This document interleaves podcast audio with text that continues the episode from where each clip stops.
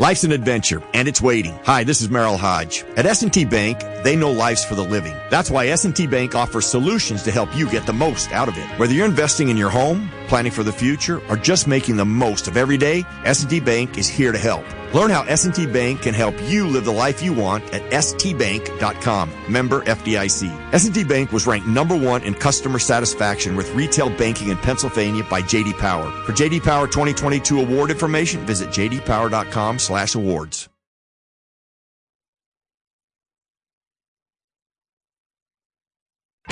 Iuler and Moats are on the air. This is the Steelers Blitz on your 24/7 home of the black and gold. SNR, Steelers Nation Radio.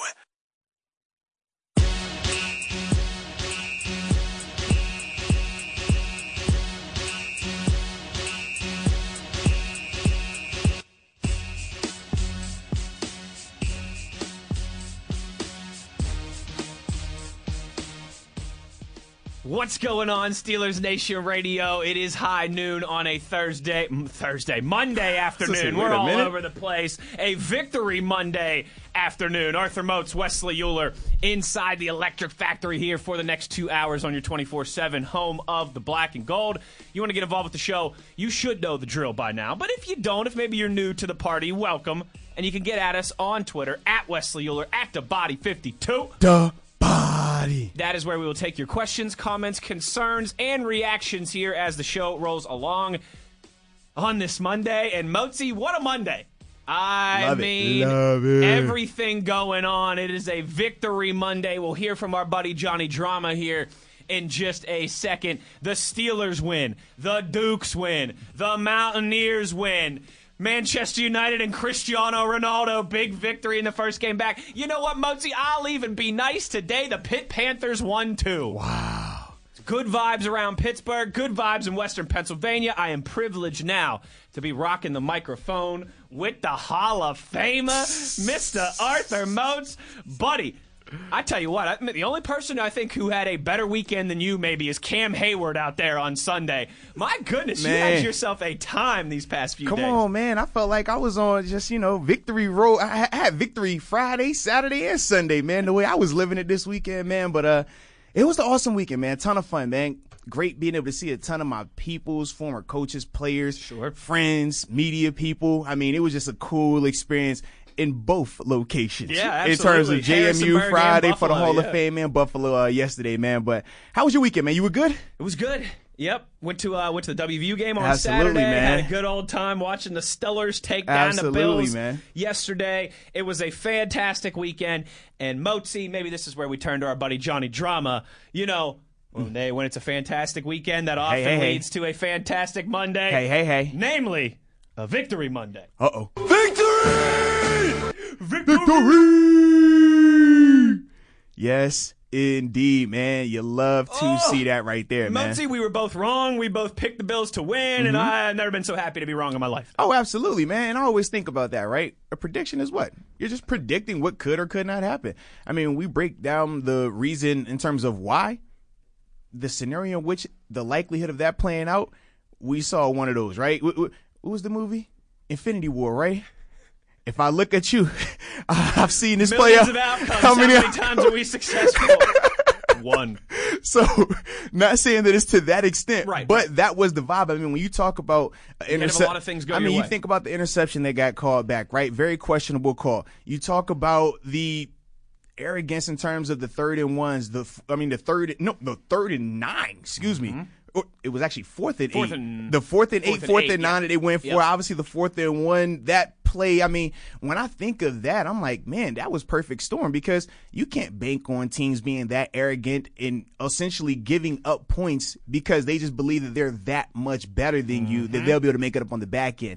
In terms of the likelihood of a block punt for a touchdown, we know how rare those are. That's not likely every week. So when we make a projection like that, that's why you're making it, because you don't anticipate the one in however many chances of that going off actually going off. And if you did bet that way, I mean, shoot, you're probably losing a ton of money if that's how you operate. Yes. So if that's what makes us wrong, by all means, I'll take it. Congratulations. I'll wear that egg on my forehead question, today, baby. No question. I tell you what, I did not think we'd be sitting here all smiles on a Monday afternoon when the Steelers had what, 56 yards of offense at halftime. Mm-hmm. Was it less? Was it 55? I couldn't tell you what it was at halftime. It was 50 something yards. You know what I could tell you was? It was not good. Not good. That's what I can tell you. It was not good, Arthur Moats. But you know what? It's good thing it's not a 30-minute game. It's a 60-minute game. And maybe that was like the one parallel that I was like, you can draw to last year was, they still, you'd like to see that full 60-minute performance. Very but true. Hey, there's always something to be said about a winning effort. And that was certainly a winning effort from the Steelers. The offense did their part in the second half. Special teams certainly as well, too. The defense leading the way the entire way. We've got plenty to get to here. We do have to talk about some of the struggles as well, too. Let's talk about the positives, man. Well, we're talking mostly positives. But at some point, we got to talk about the red zone offense. No. Because you know what it is now. You already saw it. 17-0, Super Bowl champs. So that's what we're at. I tweeted it out yesterday after the game. Absolutely. Playing the parade, baby. Absolutely, baby. We don't need to go that road of talking about the negative. No. Ain't no negatives. Ain't no negatives on a Victory Monday. It's also, we want your reaction. We'll hear from Professor Moats later on in the show. I think, though, Moats, if it's all right with you, like, got to start with that defense. Yeah. Maybe it wasn't a 60-minute effort from the offense, but it certainly was from the defense. They were dialed in. They were forcing turnovers. They were creating big plays. They were making life difficult on Josh Allen and company. And I keep thinking today, I keep going back to the performance that Cam Hayward had. He was just phenomenal. 10 quarterback pressures.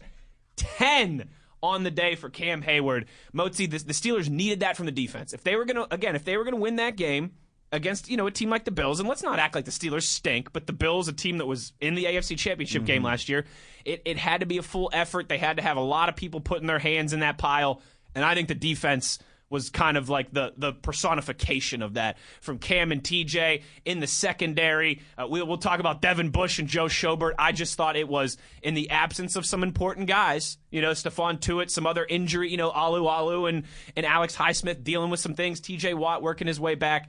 That was a varsity effort from the defense. I think from top to bottom, they were fantastic. Oh, yeah, as a whole, they definitely were. Cam Hayward was very impressive. The ones that impressed me the most were the three outside linebackers. Yeah. I understand Cam had pressures, and I understand Cam was doing his thing, but the three that stirred that drink all game long, Melvin Ingram, Alex Highsmith, and T.J. Watt, they provided the wave that the defense rode, whether it was in the run game, right? You look at Alex Highsmith, Melvin Ingram, especially in terms of how they were able to set hard edges because T.J. didn't get as much run at him.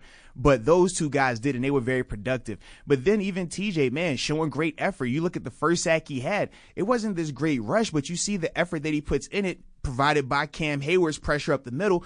And those were the things that were popping up. And to me, those three guys, if they can play like that with that type of rotation, because as you saw, it was literally you stay on for two series and then you're out for a series. And that's how they kind of did a little clockwise rotation right there. And I thought, early on, like, all right, let's see how long it takes these guys to warm up to that rotation in terms of their productivity. But I thought all three of those guys complemented each other very well. And shout out to T.J. Watt, man. He was able to show up. And essentially, you just need 3 days practice for T.J. All right, cool. He's one of those freaks, right? I like it, man. I like it. Mike Tomlin kind of laid down that gauntlet. He did the Aaron Donald kind of laid down that gauntlet of, hey, well, these freaks, like Aaron Donald, he held out and he had 20 and a half sacks. Hey. Like, all right, T.J., let's go. Keep getting freaky then. Keep getting freaky. So far, so good. Absolutely, man. In that department. Yeah, T.J. Watt played 81% of the snaps. Not his normal number, but I think probably a little bit higher than we expected. Yeah. But to me, I was just surprised that, like I said, if you look at Alex Highsmith's numbers and Melvin Ingram's numbers, that to me is the part that stands out the most. All three of those guys' usage was pretty high, way more than we thought any of them. And while TJ was still able to maintain a good amount of snaps, too, it wasn't as if we felt that he was missing a large portion of time. Right. Yeah, no, Ingram played 64% of the snaps, Highsmith 54%, T.J. Watt 81%. percent of the snaps. Like, that's great distribution right there. Too. Absolutely.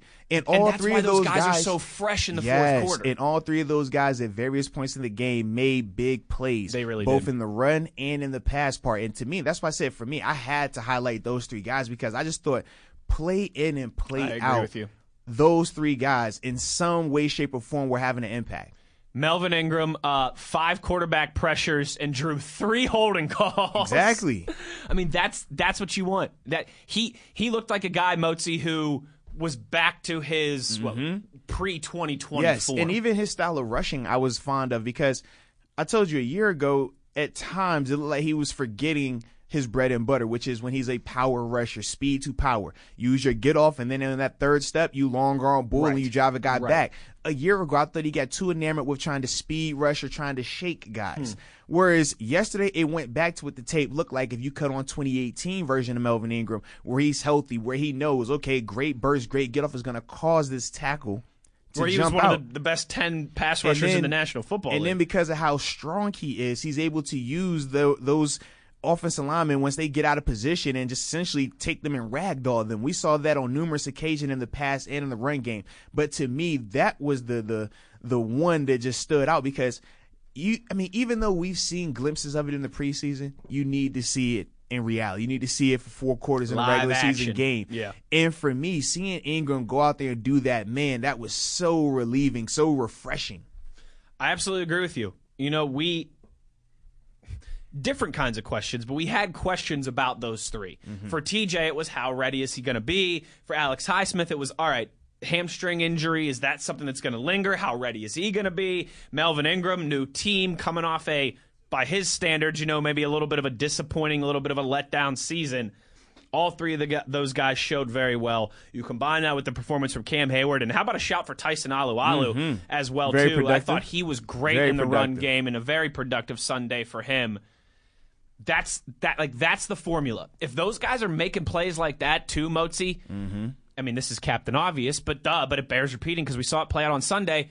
That lets Devin Bush and Joe Schobert make plays. That makes life easier on the secondary. Like, there's a real trickle-down effect there when those guys, when those three plus Cam and Alualu and, hopefully Tuitt when he gets back here. And Wormley, I thought, had a nice game too, belongs in that conversation. When those guys play like that, it just allows the rest of the defense to do so much more, frees them up, takes a lot of pressure off them.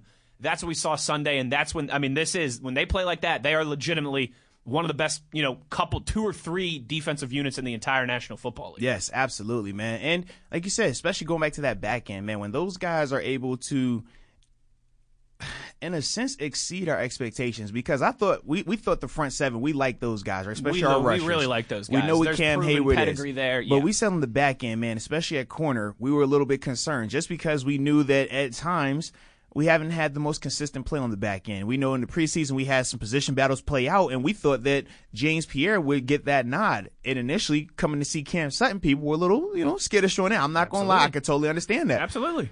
But I thought Cam played really well, both on the outside and on the inside, because he still got slot reps, especially in gotta have it dime personnel package group. And he bumped on the inside. James Pierre came on the outside. He was big on possession downs. But I just loved his situational awareness. I thought that he was really fundamentally sound. One of the plays that I'll talk about when we do the Professor Moats, man, is the one of the PBUs that he had early on in the game on Diggs on the 3rd and 1.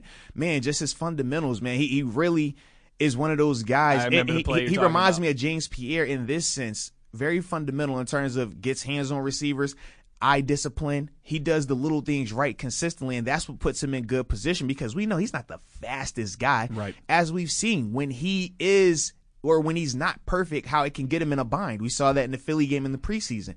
Yesterday, he was fundamentally sound for 4 quarters, and that was ultimately why he was never put in a situation where it looked like harm's way. Whereas we talk about potentially another guy in that secondary who had a little bit of a lapse and how he was put in harm's way, essentially, but it worked out. It did. Long foul ball. Long foul ball, as Arthur Moats likes to say. Yeah, good tweet here from David.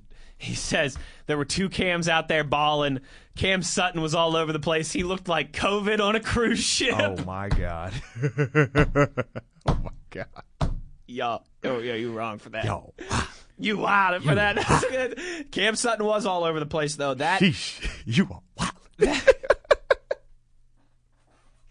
That to me, Moats, was I think maybe one of the most encouraging storylines. Yeah. If Cam Sutton is able to turn in that type of performance, or at least similar, right? Like in that same ballpark, that same stratosphere, this secondary is gonna be all right. I really think Cam Sutton, that was important for him, because let's face it too, like that's one of the stiffest challenges he's gonna face all year. We know the Steelers still got to play the Packers. Steelers still got to play the Chiefs, right? Like they're going to play good quarterbacks, good wide receivers. We know what the Bengals have in Joe Burrow and their trio of talented wide receivers. But Moatsy, when it comes to Buffalo, that's about as good as it gets. Josh Allen, Diggs, everybody else that they have there, Beasley, Sanders, all those guys.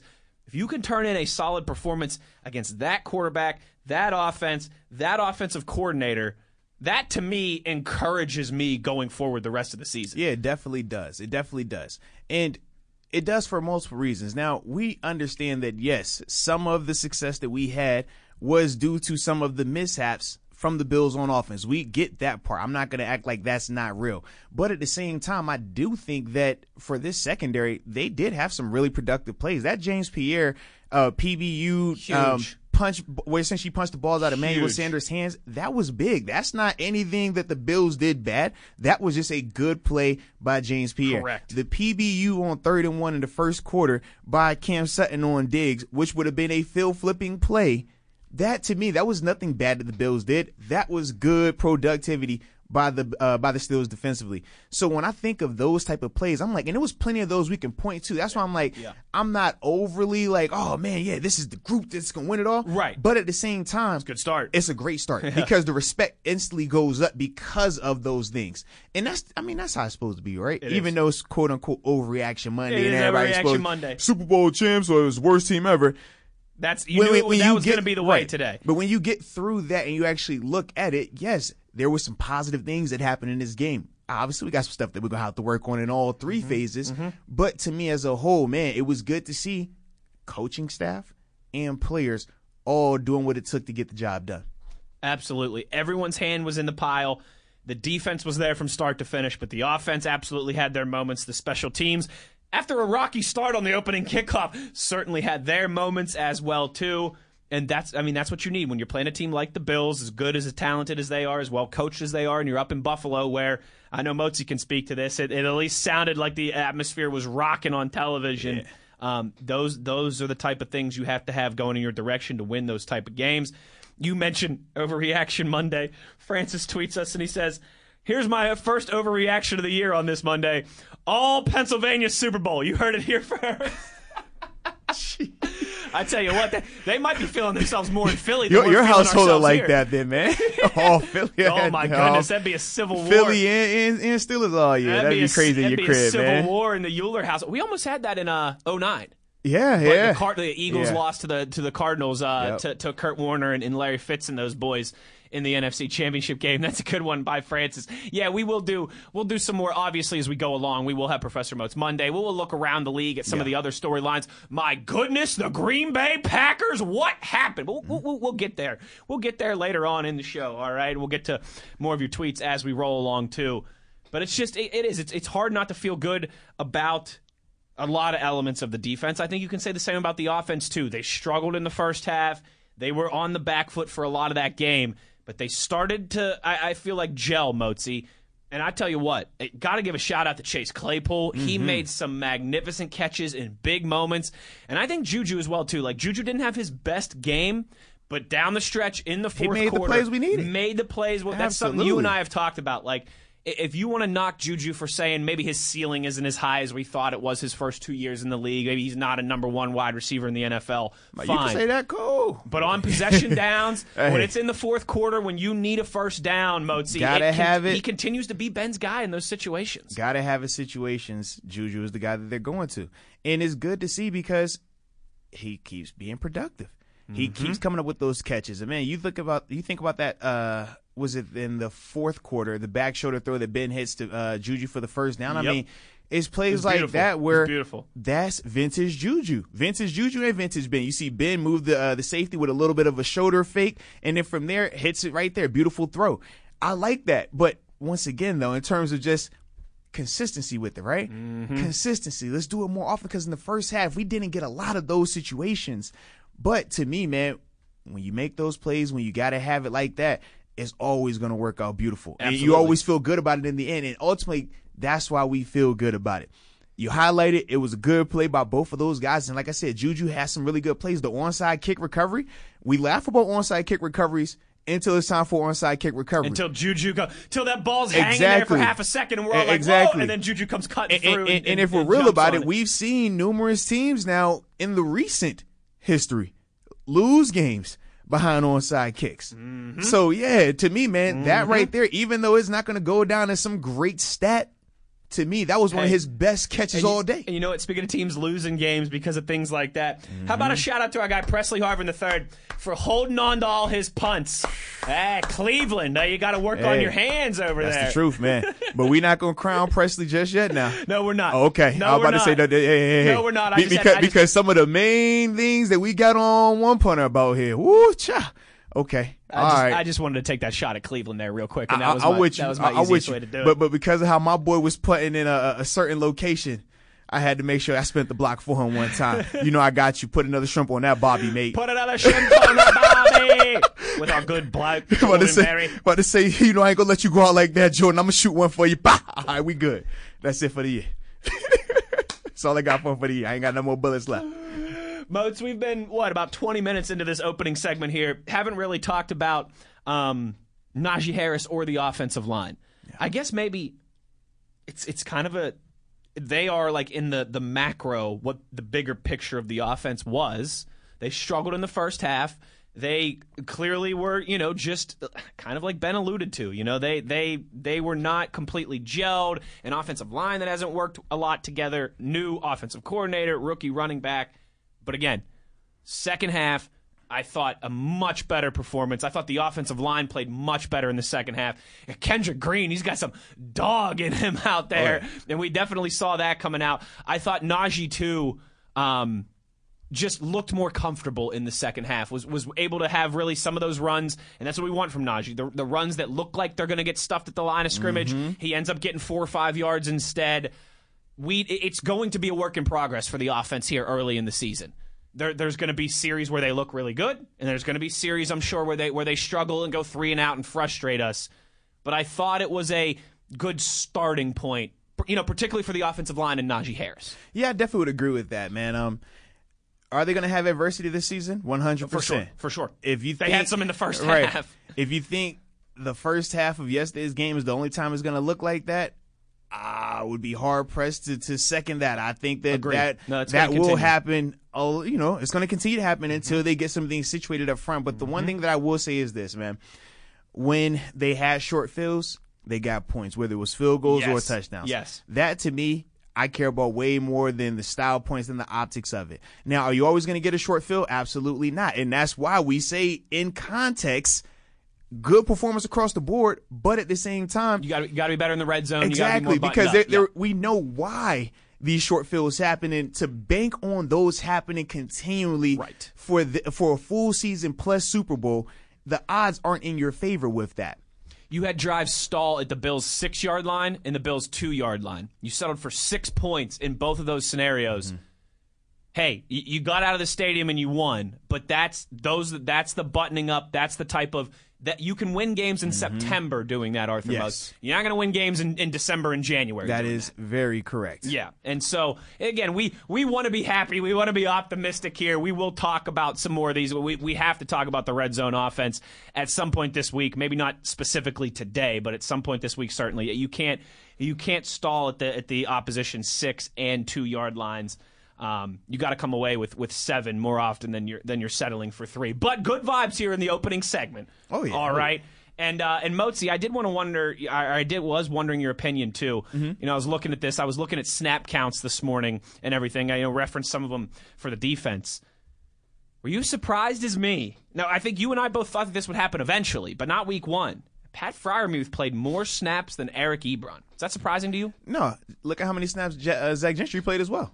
Zach Gentry played a lot of snaps. Okay. He played almost 30% of the offensive snaps. Yeah, I wasn't surprised by that at all. But that's a tell. You know why? Because within three series, the tell was if Zach Gentry is on the field, it's a run or a play-action pass. Play-action pass, yep. And if Ebron is out there, it's a pass. If Pat's out there, which tight end is he with? If he's with Ebron, think pass. Throwing the ball. Or play action. And if it's with Gentry, think run. And that's how obvious it became, to the point where I was laughing, dude, this is nuts. I don't know how long it's going to take for other teams to pick up on this. Right. But that's the sign, though, right now. Until Ebron can consistently, improve his blocking, they're going to have to do those type of things.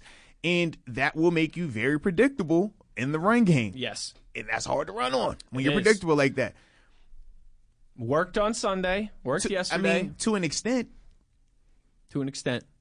But we'll say this: it was effective running to an extent, because even with that, I mean, it's hard to make it up like that. I mean, yeah, that's all. I mean, they had some good moments, sure, but as the run game as a whole, did it feel any different than last year? That's all I'm asking. No, the only way it felt different than last year was that they didn't bail on it in the first half. That's about it. But they stuck with trying to get Najee the ball and trying to run. Yeah. Last season, they would have ran the ball 5 times in the second half. Right. At least they stuck with it, but that was the only thing that felt different. And like I said, some of those runs that last year would have been 1-yard runs that Najee turned into 4-yard runs. Mm-hmm. But other than that, a lot of that did feel like a continuation of last year. Man. Now, that doesn't mean that it's all in the same way that we said, the offense isn't done having their struggles. Right. It also doesn't mean that that's going to be the case all year. They can improve. They can get better, absolutely. But there's still plenty to be desired. Yeah, there absolutely is. And that's kind of my thought process with it. I'm like, did they have little moments? Obviously, I like Najee's. He had a couple, first down runs where it was the 9-yard run, and then obviously the one in the fourth quarter to take him deep into the res, and then they're scoring on Deontay's pass. I like those runs. And there were some times where I thought the O-line got really good movement, but it just wasn't consistent enough, right or left. Agreed. You name an O-lineman, it's the same case. Certain ones, obviously Dotson, he probably played the best of the group. Agree with that. But he still has some bad plays. I thought Trai Turner had some really nice plays, he did as well. But some negative ones, some negatives, too. Yeah. Can we not say that? Can we not say that about everybody? Every single. Kendrick Green had some really good plays. He also had some plays where it looked like he was lining up against Aaron Donald. Dan Moore. Same, and Chooks similar. So yeah, but that's what we expected. You take this as a baseline. You get the victory. You build on it. You get better next week, and then you're better against the Bengals, and then you're a little bit better against the Packers, and you keep that. And maybe you get Zach Banner back. Hopefully, around and then that helps the run game. And they're yes, there are certainly things to be encouraged by there, but we've got to be honest and realistic at the same time. That's the balance. Moatsy, we got about a minute left here till we got to go to break. Last one for you, as I have this usage chart pulled up in front of me here. Trey Norwood, 80% of the snaps. Was that surprising to you? It was, just in the sense we didn't know who was going to be the slot corner. And they essentially said, we're going to go with Trey Norwood over Arthur Mollett or over Cam Sutton. Remember, we talked about, would it be James Pierre on the outside, Cam Sutton going onto the inside, but they allowed Cam Sutton to stay on the outside and ultimately limited James Pierre to just that dime roll when he would come on the field. And I think that's why his usage is lower than the rest of those guys, in terms of, you look at Cam Sutton, you look at Trey Norwood, you look at, who was the other corner that was not Joe Hayden, but Pierre? James Pierre, yeah. 36% his going to be with, he's the lowest of those defense. Main guys that were going to be out there, or at least who we anticipated being out there. And that was interesting to see them utilize him in that role after how productive he was this preseason. Yeah. But Trey Norwood was the reason. Trey Norwood played predominantly safety all preseason. He did. But it was good to see that, they could move him into the slot, and he played well. Now, granted, he had the one play where we all kind of had that moment of, edge of your seat, holding your breath. But sometimes you need a long foul ball. It needs to be like that every once in a while, man. Absolutely. Absolutely. And because, those things work the other way as well, too. Yeah, yes. And that quite often, Arthur Moats, is the minutia that leads to victory or defeat. But as a whole, clean game for him. That's anytime you're talking about young players, and let me see how clean you can play first. That's what you want. You don't grab. You're not panicking. You're just playing your game. That's what I wanted to see. And at least he did that. And I thought he was physical as well. I mean, that was one of the things where he struggled a little bit in the preseason. Just triggering. Right? You see it. You believe it. Now go shoot your gun and make the play. At times in the preseason, he would hesitate. At times during the preseason, he struggled there. Yesterday, you saw him. He did not think about it. He didn't hesitate. He decided. And that's a great baseline for him, too, going forward. If that's your first performance as a rookie, you should feel much more confident today on a Monday. And hopefully maybe we won't be asking many questions about that position as the year rolls along if there is improvement and more there. A lot to get to, absolutely. Arthur Moats, Wesley Iuler, having some fun on a Victory Monday. We see your tweets. They're rolling in. We will get to all of those. We'll get to Professor Moats. We'll look around the league a little bit as well. Everything on the table today, having some fun. It's the Steelers Blitz on SNR.